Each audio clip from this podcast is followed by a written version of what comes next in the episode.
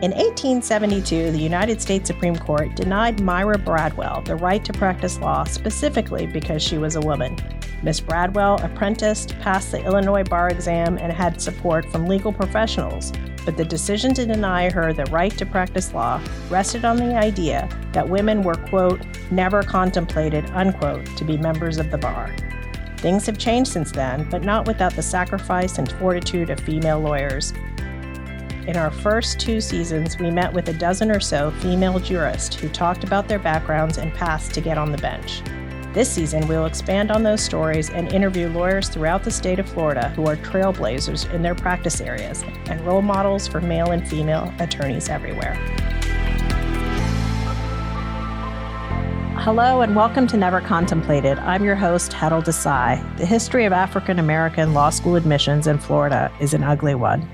In 1949, Virgil Hawkins, the director of public relations for Bethune Cookman College, applied for admission to the University of Florida College of Law. He was both academically and professionally qualified. Hawkins and five others seeking admissions at the University of Florida's professional schools were denied admission based solely on their race.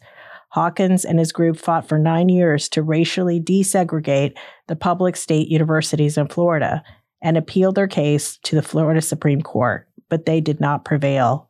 The court instead followed the separate but equal remedy and required the state to build a law school for black students at the Florida Agricultural and Mechanical University, known as FAMU, on the campus in Tallahassee. Ultimately, between 1948 and 1956, 85 African American students were denied admission to University of Florida. In 1958, Hawkins withdrew his application to the University of Florida College of Law in exchange for a consent order desegregating UF's graduate and professional schools. Shortly thereafter, George Starke, an African American Air Force veteran, was admitted to the College of Law as UF's first African American law student. Starke was provided police protection for the first few weeks he attended law school, but continued to be harassed. He withdrew after three semesters. Starke later went on to work on Wall Street and in Washington, D.C. as a prominent banker. In 2019, 61 years after he had entered the law school, the Levin College of Law awarded Starke an honorary law degree. Meanwhile, the FAMU Law School continued to operate in the Coleman Library Building on the FAMU Tallahassee campus from 1951 until 1968 among the graduates of the original law school are former judges, congresspeople, and other dignitaries. Former State Senator Arthenia Joyner is one of the last surviving original graduates of the Tallahassee FAMU Law School. In 1966, the state's university system prohibited FAMU from accepting any further law students, and the final class from the original school graduated in 1968. All of the funding and resources, including the books from the FAMU library, were transferred to the FSU College of Law. In the year 2000, the legislature and Governor Jeb Bush authorized the reopening of the FAMU College of Law in Orlando. The enabling legislation stated that the college would be, quote, dedicated to providing opportunities for minorities to attain representation within the legal profession, proportionate to their representation in the general population, end quote. FAMU's law school is one of six historically black colleges and universities, or HBCU law schools, and the only one that has was open, shut down, and reopened. Today's guest is the dean of FAMU Law School, Deidré Keller. Dean Keller joined FAMU Law School in 2020 after serving as the assistant dean at Claude Pettit College of Law at Ohio Northern University and practiced intellectual property law in private practice in Atlanta. Dean Keller is a graduate of Yale University and Emory University College of Law. Welcome to Never Contemplated, Dean Keller. How are you today? I'm very good. Thank you. It's a pleasure to be here. I'm glad that you could take a little bit of time away from recording this during the holidays. So I, I appreciate you tuning in. Let's start at the beginning. And I know a little bit about your background that you were born in Guyana. Tell us how you ended up coming to the US and what it was like to live in Guyana. Sure. So my family immigrated to the US in 1979.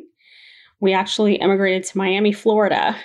And uh, were in Florida for just a short while. My grandmother has been in Florida ever since, but the rest of the family moved to New York, which is where I really grew up with uh, intermittent stays in Guyana over the summers until I was about eight years old. So those experiences were really fantastic experiences. Guyana is a very different place than New York City and uh, much more family oriented, community oriented, a place where everybody sort of knows everybody. And so it was really, honestly, I learned a lot living in New York and going home to Guyana. It was um, an experience of sort of very different cultures and acclimating to very different cultures uh, at a very young age. So definitely foundational for me. I want to talk a little bit about your family life that you just referred to. Uh, that it seems like it was a close knit community uh, or a uh, close knit family, uh, especially your time in Guyana. Uh, what was your family like? What did your parents do? Sure. So in Guyana, my mother actually worked for um, the Guyanese version of the IRS. That's what she did until we left in 1979. Um, when she came to the States, she sort of changed routes. She got a degree in computer information systems in the US and was a programmer uh, back in the 80s and 90s for companies like MetLife. I had no idea back then how sort of interesting it was um, to have a mom who was working in STEM that has become clearer as I have gotten older. But my mother was the first person in my family to get a degree, and she did it when I was 10 years old. So I remember that very clearly. I remember her pursuing that degree. I remember uh, how hard it was. We spent some Saturdays in computer labs with her debugging code. so that's part of my my growing up memories is that as well. But yeah, very close knit family. Um, even in New York, we lived in places where family was very close by. Uh, my mother has one sister and one brother, and they always lived sort of in walking distance of each other. Um, and so we grew up with their kids and um, all very close to each other. My grandmother's children and grandchildren all lived close to each other for, for the most part. And now most of us are in Florida, which is kind of funny. It just has played out that way. And did you have any siblings also that moved over with you? Yep, I have one sister who is just 18 months older than me. Uh, and actually, she's in Spring Hill, Florida, where the vast majority of my mom's family is now. Well, what was it like going to high school in New York City? Yeah, I had a kind of unusual high school experience in New York. I went to an all girls Catholic school, uh, the Academy of Mount St. Ursula. So I graduated in 1995, and um, in a class of 104 students. So, you know, very small classes. Um, it was a really, I, I had the opportunity to go to Bronx Science, but I had always been, I had been in Catholic school my whole life and small Catholic schools. And so I made the decision to go to Ursula because it sort of continued that tradition. I felt more comfortable in that environment. Um, grew up in a very, very Catholic family. And so went to Ursula, like I said, 105 graduating students. Um, so teeny tiny school, really great experience. I had a really great education there. I just, it, it was sort of an odd decision to choose it over Bronx Science, which is, you know, sort of everyone knows Bronx Science, right? But it was the right decision for me. It sounds like your mother was into science. Were there any lawyers in your family? Absolutely not. no, I actually didn't grow up knowing any lawyers. When I was in high school, a good friend of my mom's from Guyana got a law degree at Syracuse. And she was the first person that I actually knew in real life who was an attorney. Well, how did you end up going to Yale from the Bronx? Yeah. So, um, the way my mom tells the story I was like five or six years old when I told her I was going to go to Yale. And she was like, How does this kid even know about Yale? Um, so I don't know how I came to the to have Yale as my sort of dream school. But I did very young. Um, and I think it must have been from reading something because I was a I read all the things I could put my hands on as a little kid. And reading was sort of our family, just in my family, everybody read all the time. So my mother was a voracious reader. We always had books, just as many books as you could possibly want about the place. And so I'm sure I must have encountered Yale in a book and decided that that's where I was going um, and announced that to my mom when I was very young. And now this is before my mother has ever gotten a degree. Like I said, no one in my family has a degree, a degree at this point. And my mother's thinking, well, okay, that's a lofty goal, right? Um, but she never, she never disabused me of the notion that I could do it, right? And so I kept that dream all through elementary school and high school. And my like my mom graduating from college when I was 10 was really inspirational. My mom went to Fordham University in uh, in the Bronx and um, got this degree in computer information systems, and it really changed sort of my mom getting that degree really had an impact on our lives, right? It really changed the trajectory because she was able to do a lot of things uh, just economically that we had not been able to do before. And so I think that really instilled in me that education could change everything and made me even more uh, committed to the crazy idea of going to Yale. My daughters, I have two teenage daughters, and we watched the Gilmore Girls. And after watching the Gilmore Girls, both of them wanted to go to Ivy League schools. so there's something to be said about show. reading and uh, it's a good show, yeah. So, well, once you get to Yale, had your parochial school, Catholic school education prepared you for uh, what I would imagine would be very competitive schooling at Yale, the classes, and the just living in New Haven, Connecticut, after living in the Bronx. Right. New Haven was very different. So the first time I went to visit Yale, um, I was a little bit nervous about going to New Haven at the time. So New Haven in the mid 90s uh, was very few restaurants, uh, very few places to shop. I just, it was so much smaller than any place I had ever lived.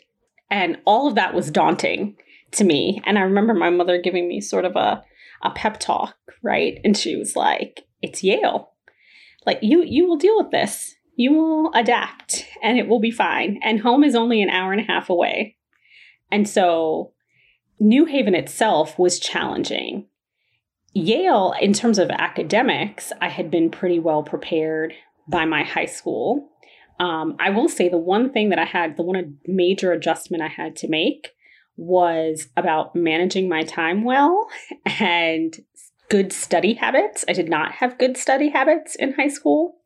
Um, I had been on the honors track and still had sort of skated by, not really needing to figure out how to study or how to plan my time so that I could get, you know, difficult projects done, etc. And so I learned that very early on in my time at Yale um, that I was going to have to figure out how to do those things how to really sort of plan my schedule, make sure that I was getting enough study time in, make sure that I was planning ahead for big papers and projects.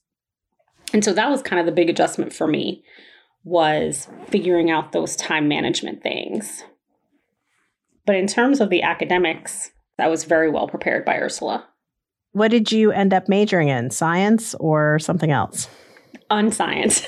I was an English and sociology major. Non-science. Okay. yes, English and sociology. And at that point, did you know you wanted to go to law school? I was still thinking about it. I had English professors who recommended that I go on and get a PhD. I loved studying literature. Um, it was, you know, really intellectually engaging for me. And I just, I mentioned before, I had always been a voracious reader. So that was sort of my comfortable spot. I had been thinking about law school, well, I had been encouraged to think about law school since I was very little, right? I mean, I remember my grandmother saying to me when I was four years old, You love to ask questions. You should be a lawyer. and she didn't say you like to argue, you should be a lawyer. That's what I got. that came later. That came later. but I, like I said before, I didn't really know any lawyers. And so when I graduated from college, I still didn't really have a good sense of what lawyers did day to day, I ended up going to work in law firms. So I was a secretary and then a paralegal for four years before I went to law school. Was this in New Haven? No, this was in Atlanta. And so when I graduated, I moved to Atlanta and worked in law firms for four years doing um, administrative work. It was really a good education for me about what being a lawyer looked like day to day so you graduated from Yale, you you moved to Atlanta, you worked for a while. You have what, six kids? Is that right? I have six children now, but um, by the time I went to law school, I had three children. And then I had one while I was in law school.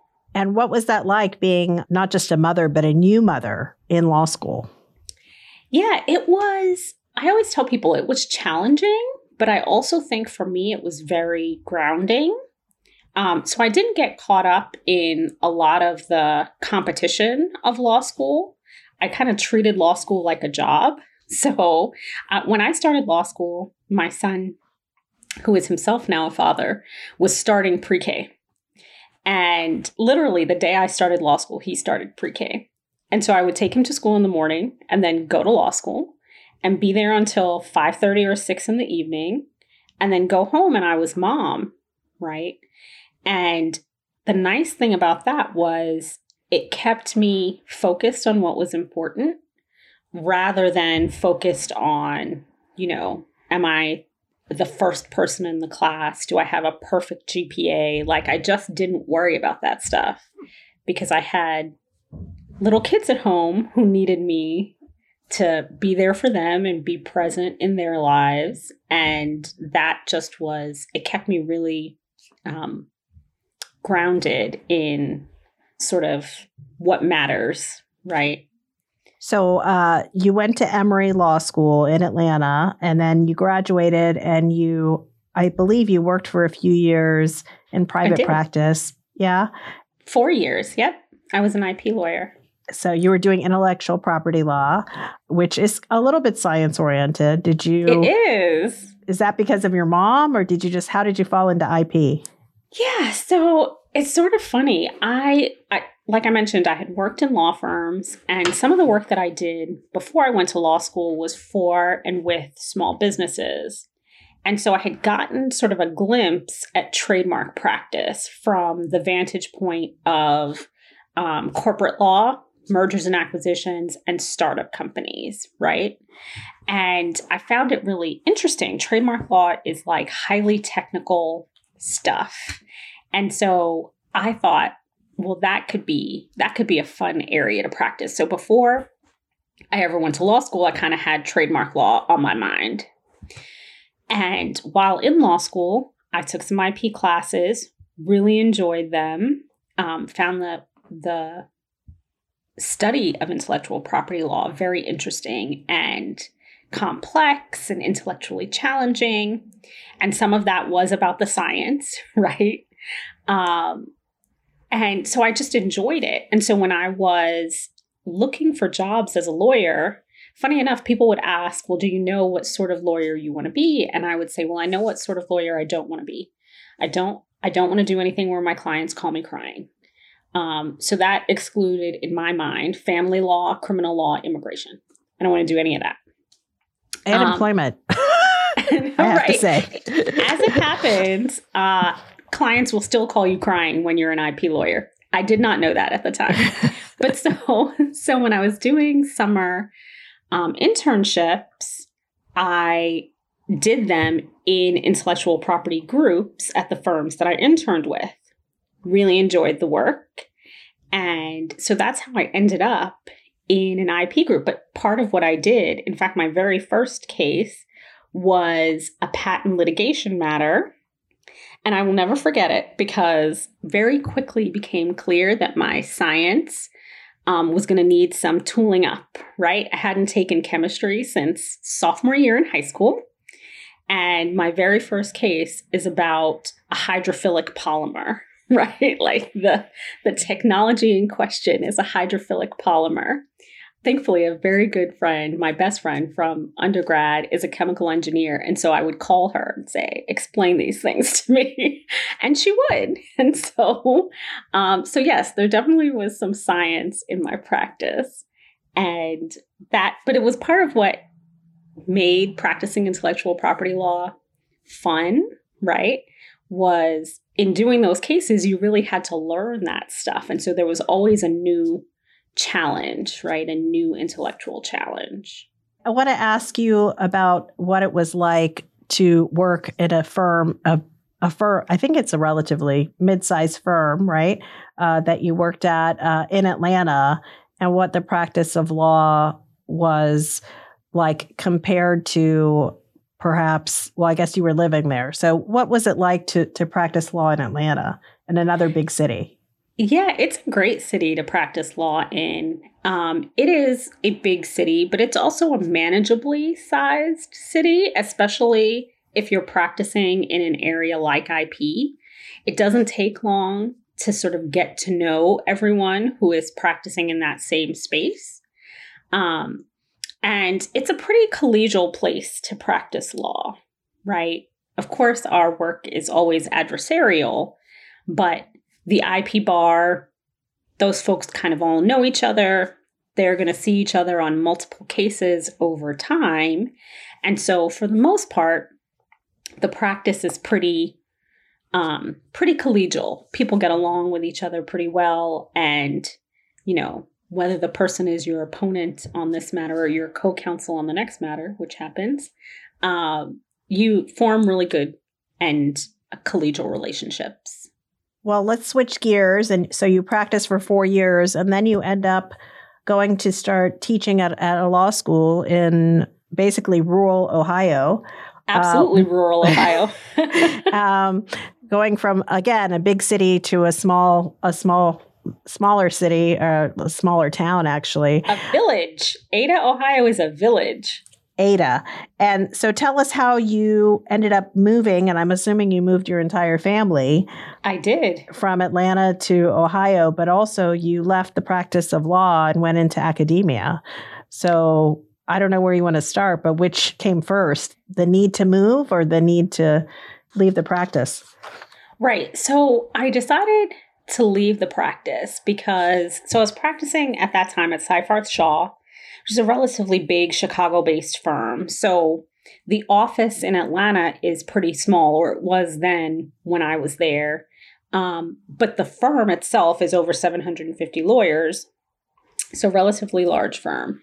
And so I was I was clocking big firm hours. And by this time, I have four kids who are 10 and younger.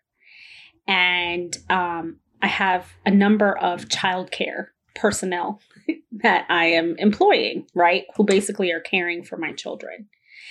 And at some point, I, I came to the decision that I wanted to be more present in my children's lives um, and able to be at their events, able to be at their soccer games and their, you know, honors uh, events, etc.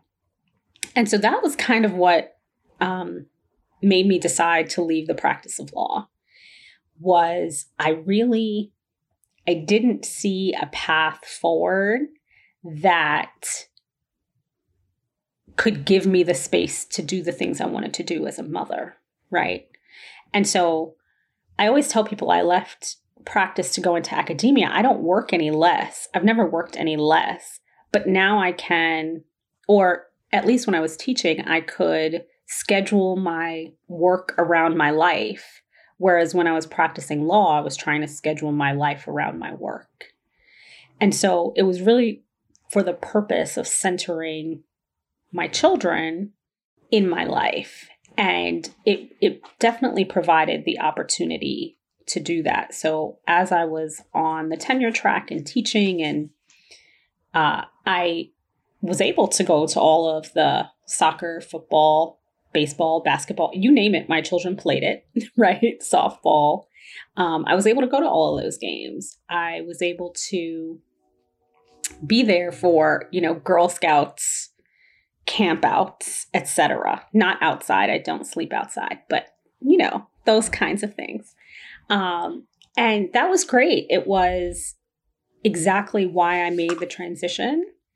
And at the same time, I could be really successful in my academic career. So, and I could, you know, write about and think about things that I found interesting. What was the first class that you ever taught?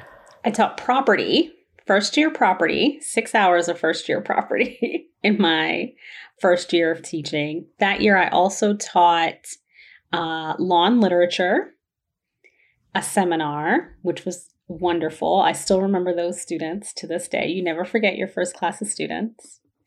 Um, and I taught internet law in the spring of that year. And what year was that?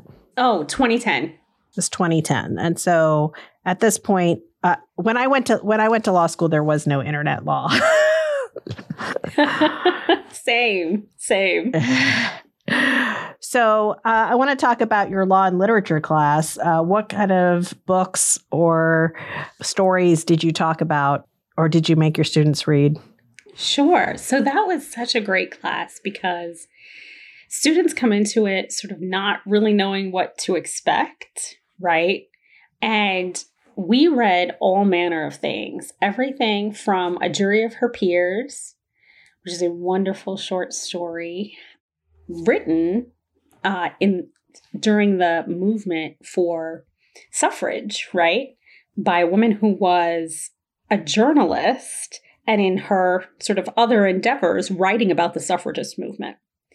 So we always started with a jury of her peers. I've taught law and literature several several times now. I always start with a jury of her peers. Over the course of the semester, we also read things like uh, Martin Luther King Jr.'s Letter from a Birmingham Jail, which, if you have not read, you absolutely should. It's one of the most beautiful pieces of writing uh, in the American canon. And for years, I taught The Bluest Eye by Toni Morrison.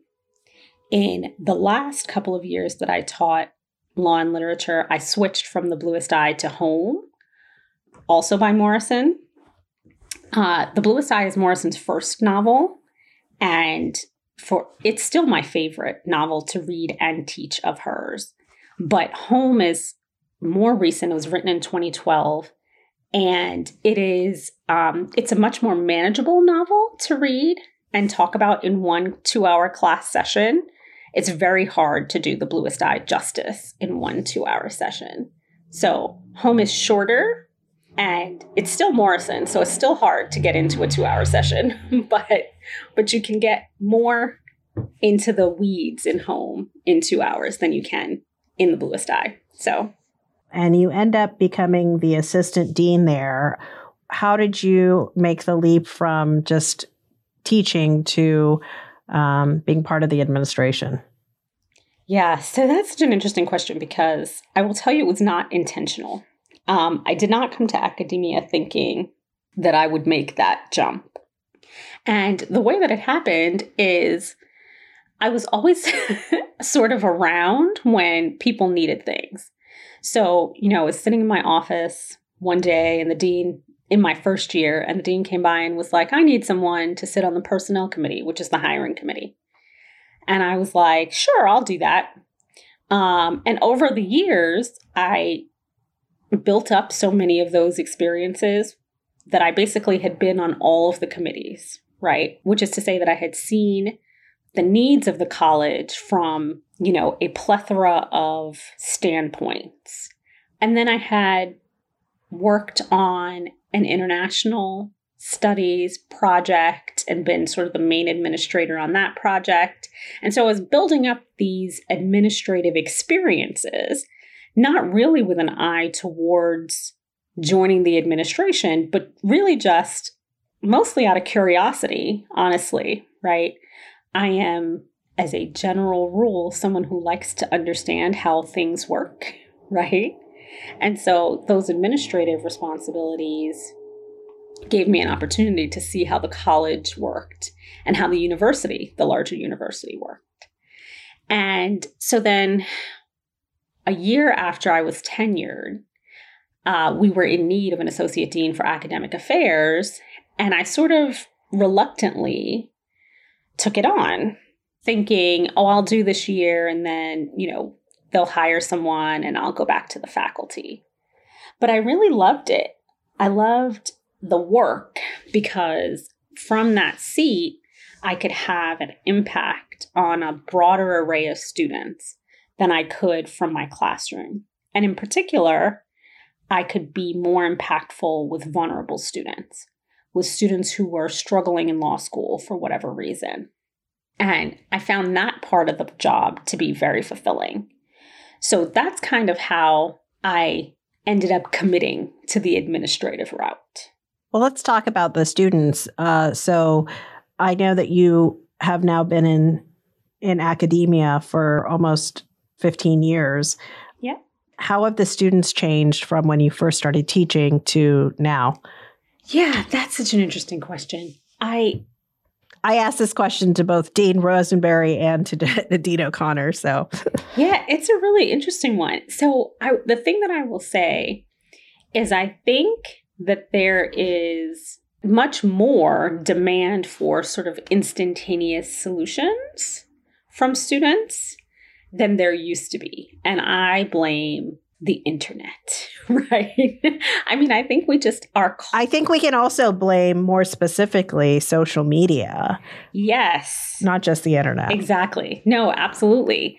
I, and so I think that there is, we live in this culture now where there's sort of this expectation that if I say this is a problem, it's going to be fixed immediately and it's going to be fixed in the way that I would like. And that's just not feasible, right?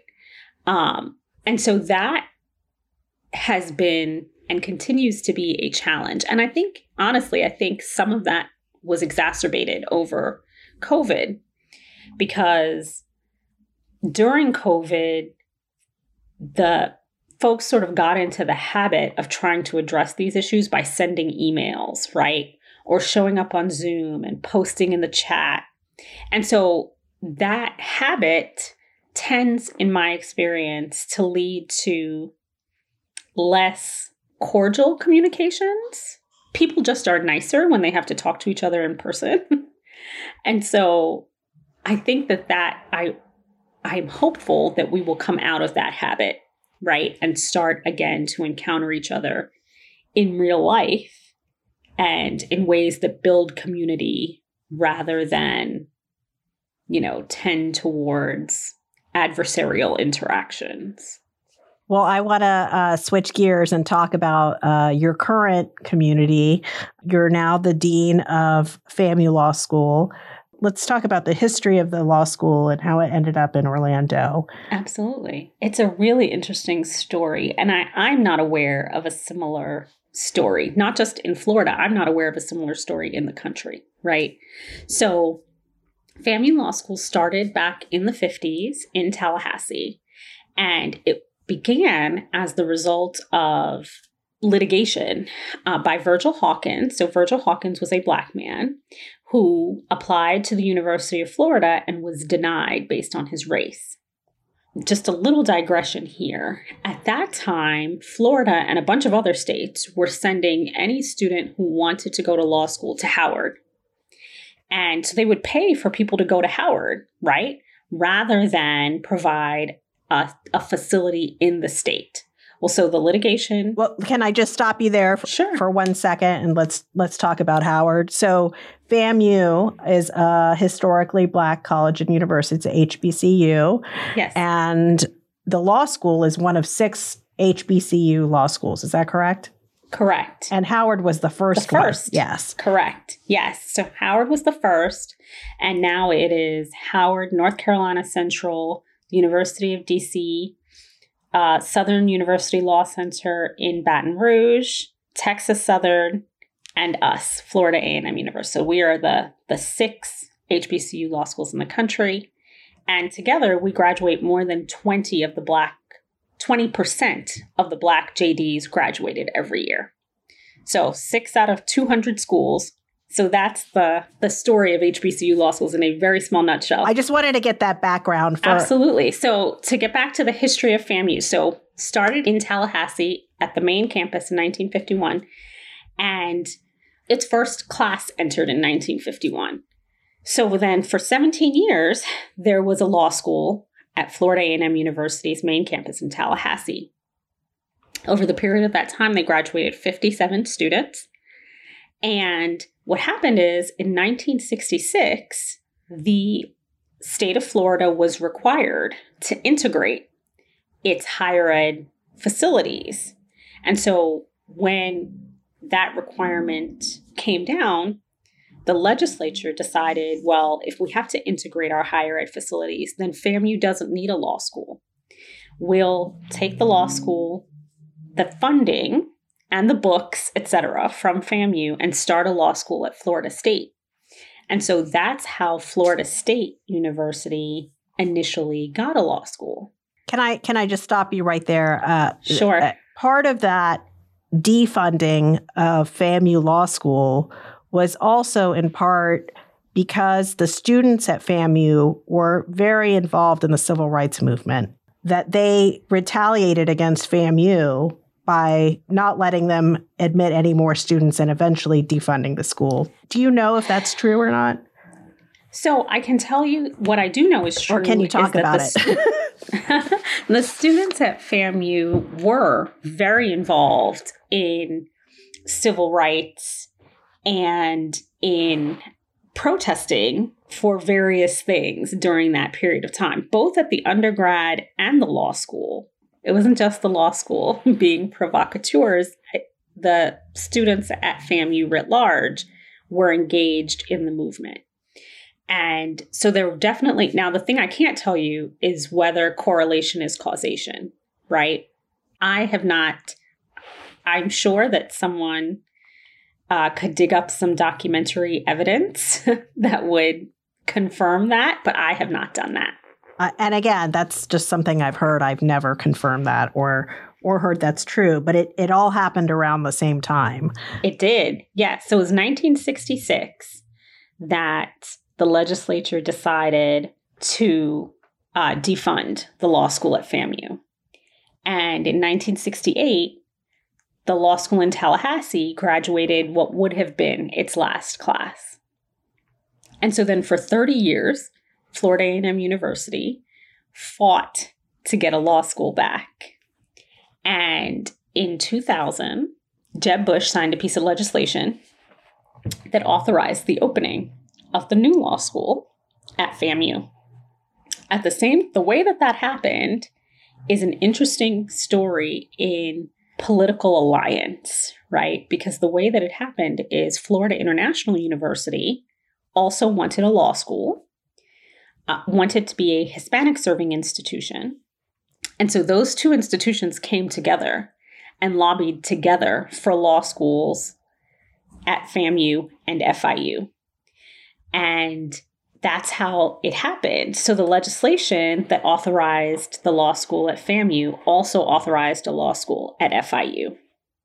That was in 2000, as I mentioned. And then two years later, the College of Law opened its doors in Orlando. Now, of course, that means we are 240 miles from what I refer to as our mothership. And the reason for that is that the legislature at the, in 2000 said, well, the law school can't be in Tallahassee because Tallahassee has a law school which was, of course, Florida State, right? And so that's so the the decision was made that the law school would have to be on the I-4 corridor. And a number of cities bid basically for the law school. And Orlando won that bid. And that's how we ended up in Orlando. So now the law school is located in Parramore, a historically black community in Orlando. And so we talked about this a little bit before the interview. Uh, Parramore is also where George Starke grew up, and Mr. Starke was he was the first African American who was admitted into the UF Law School. uh, when he entered the school and was harassed to the point where he never graduated. Um, and we talked with Dean Rosenbury uh, previously. And in 2019, 61 years after he first started at UF, he was given an honorary degree. Well, um, his mother was a librarian in Parramore at the at the high school, Jones High School. I don't know if it's ironic or purposeful that the the building now where FAMU Law School is is where he grew up. Why don't you tell us a little bit about the neighborhood itself? Sure. So yeah, Parramore is um, it's a place. It's I did not know this story about Mr. Starke, but I'm not surprised to hear it because going back to you know the middle of the 19th of the 20th century, lots of middle class black folks lived in Parramore. So when you describe his family as, you know, his dad was a doctor, his mother worked at the high school, um, that was sort of what Parramore was, right? It was the place where the first black mail carrier in Orlando built a house, right? So it was a black middle class neighborhood. It has since been through some things, including the development of I 4, which sort of split Parramore in two, right?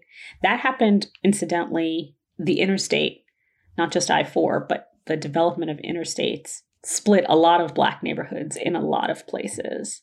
Uh, that's a similar story happened in Atlanta in a historical black neighborhood. So, and in Miami as well. Yeah, all over the place. And so so Parramore is today uh, less middle class than it was in the 20th century. And um, I do think it is it's a great place for a college of law, and especially for an HBCU college of law. And we try to provide things the surrounding community may need, and also opportunities for our students to serve the community. So one way that we're doing that right now is we are about to launch next month an economic justice clinic. And some of the work that that clinic will do is helping residents in Parramore start small businesses, for example. We're going to do some heirs property work in and around Parramore and in other parts of the state. And so I'm really excited about that. It's an opportunity for our students to really be of service to the community that we sit in. I think we put the, the cart before the horse a little bit, and let and let's talk about the students that are there at, at FAMU Law School. Um, how many sure. students are at the school? We are just under 400 now. And what is the makeup of the school? I know a lot of people think it's just it's just open to African American students, but but that the makeup not. is is very diverse, right? It is. FAMU College of Law is regularly one of the most diverse law schools in the country. We serve a population that's about 40, anywhere between 40 and 50% Black, and then about 25 to 30% Latinx, and about 25, 20 to 25% white. So, very diverse student body, always has been. What is the ratio between Florida residents and, and out of state people? About 70, anywhere between 70 and 75% of our students are Florida residents in any given year and what is the i guess i think it, because it is a, a, newer law school it has has special programs. I know they have classes at night. What is the background of uh, the ages and the, the makeup sure, of the absolutely. class so yes we do have a part-time program. We have always had a part-time program. You know our legislative mandate is to help to diversify the profession in florida. And so we see as an important and integral part of that serving working adults. Uh, our students range in age from 21 to, I believe we have a 66 year old student in this year's incoming class. Um, and that range isn't unusual for us. We serve a number of students who are second career folks, right? We have a couple of MDs pursue who have pursued or are pursuing JDs with us. And so our part-time program really serves working adults who are now looking for that JD credential. So it sounds like you have uh, at least part of your student population are non traditional students, not straight out of college. And I know the other deans didn't really want to talk about this, but but everyone talks about rankings and admissions and that kind of thing. What what does it take to get into FAMU Law School? Yeah, so our I'll tell you what our medians are. Our median GPA for this year's incoming class was a 341, median LSAT of 150, right? We are an access institution. We take that very seriously. We want to make sure that even as we work to move the credential, we are serving students who might not have the opportunity to pursue a JD elsewhere. I wonder if you could talk to, I know there's an international I don't know if it's a clinic or a program. We do have um, faculty members who are focused on international law. And so, if you want to, if you're a student who wants to focus your studies on international law, you will be able to do that at FAMU. So, we have enough courses that you can really get your feet wet, if you will, in international law, whether that's international business or um, human rights or immigration or right? So we have a full panoply of international law courses. Uh, in addition to that I, I always tell people you can do almost anything from FAMU law that you want to do. We have you know seven or i'm sorry 11 sitting judges right now. We're very proud of that. Um, many of our students leave famu and go into public service so start their careers at prosecutors' offices or public defenders' offices and the like. And that is tends to uh, be a good way to start out if you are looking to be a judge someday. And so we're we're pretty um, proud of the folks we have sitting on the bench for a 20 year old law school to have 11 sitting judges. We're pretty happy about that. But I also have grads who are, or the college also has grads who are practicing tax law, who are practicing real estate law, who are practicing family law, you name it, we can provide you the education you need to pursue the path of your choice. What are some of the challenges that you have as a dean in getting good faculty to come to FAMU Law School, but also to c- come to Central Florida, you know, from other places, as well as, I mean, it sounds like most of the students are from around Florida. But what about faculty? You know, that's such an interesting question. Orlando is actually a great city. We we don't have problem too many problems attracting people to come to Orlando. And now you have to keep in mind that I came, I came from a rural law school, right?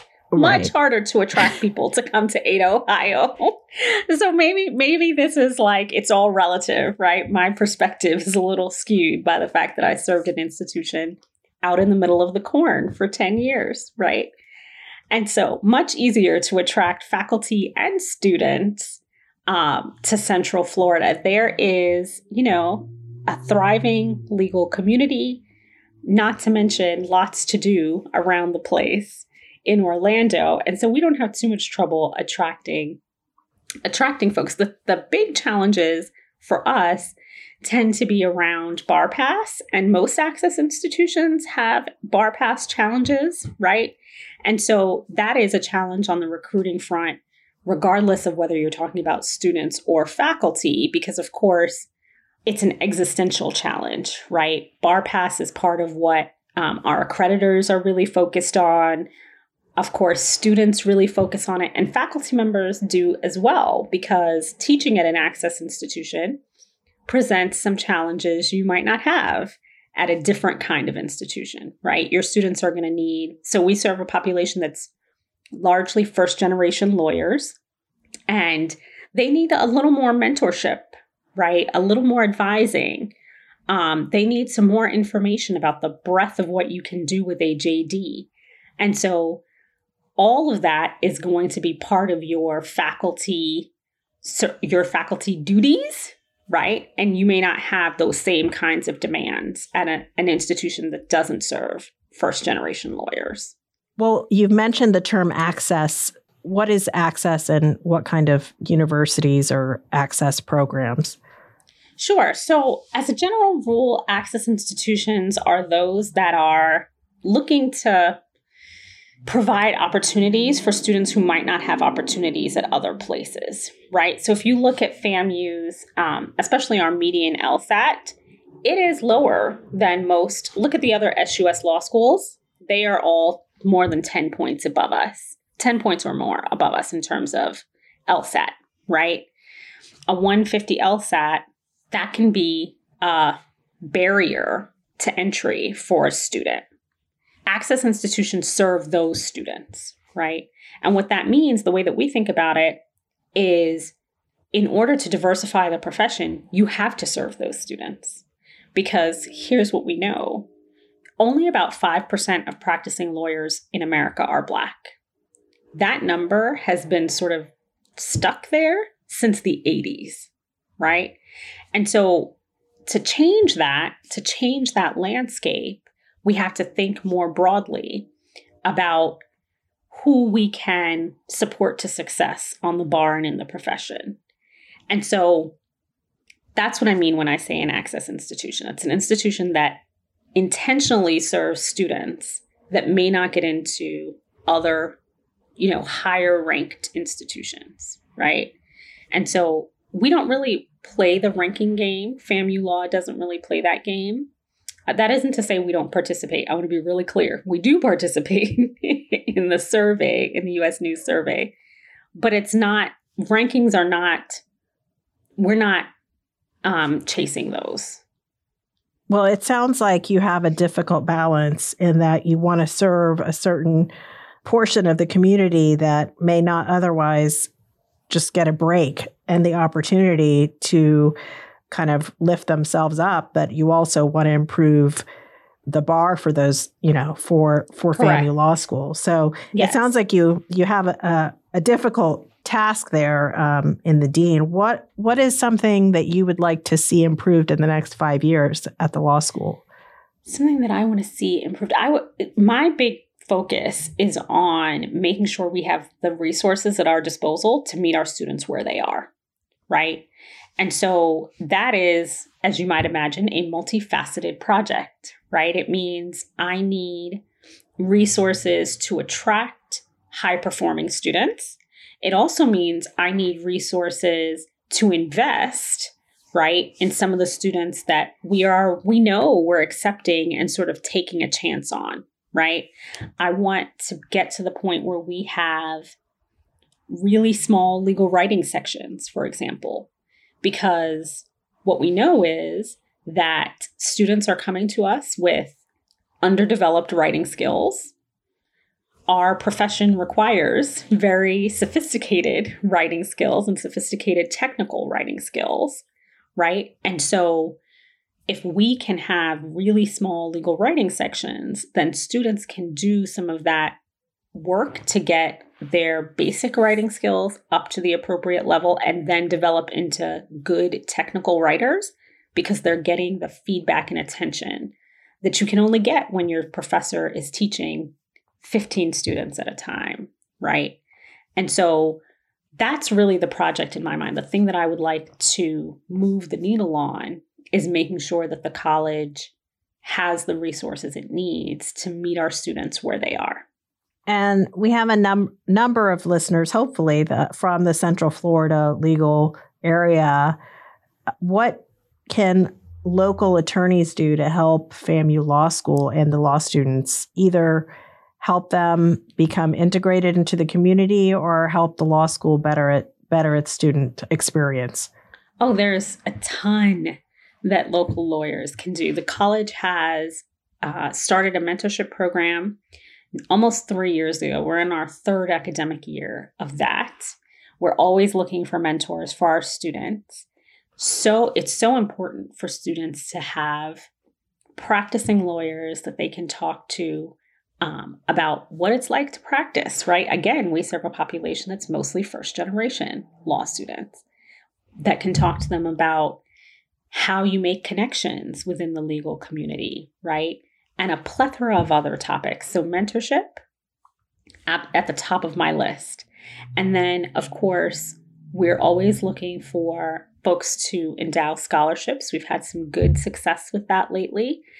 So that's always a partnership that we're interested in pursuing. And the third thing that I would say is really just taking a good look at our students in terms of opportunities, right? In terms of hiring opportunities, because the, you'll you'll be surprised. You'll be pleasantly surprised by the quality of student that you find at FAMU.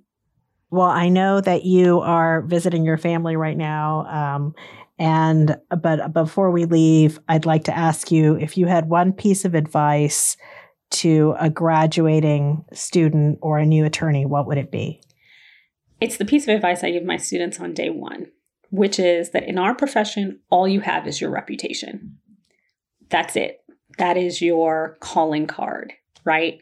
And so protect it, right? Make sure that the professional you are presenting in any given set of circumstances is the person that you want to be known as because that reputation it's all we've got as lawyers right and so i always tell my first day first day in orientation i tell my students these are your first your classmates are your first contacts in the profession and that you can make a positive impression or a negative impression, right? Be guarded about your reputation because it, it will make or break you in our profession. Thank you, Dean Keller, so much for your time today. It's been a really interesting conversation. Same to you. Thank you again for having me. Thanks again. I want to thank Rebecca Bandy, Mitchell Ramsey, Katie Young, and Clay Shaw for keeping us on the air. You can find links to FAMU Law School and the history of George Starke under the links of this podcast.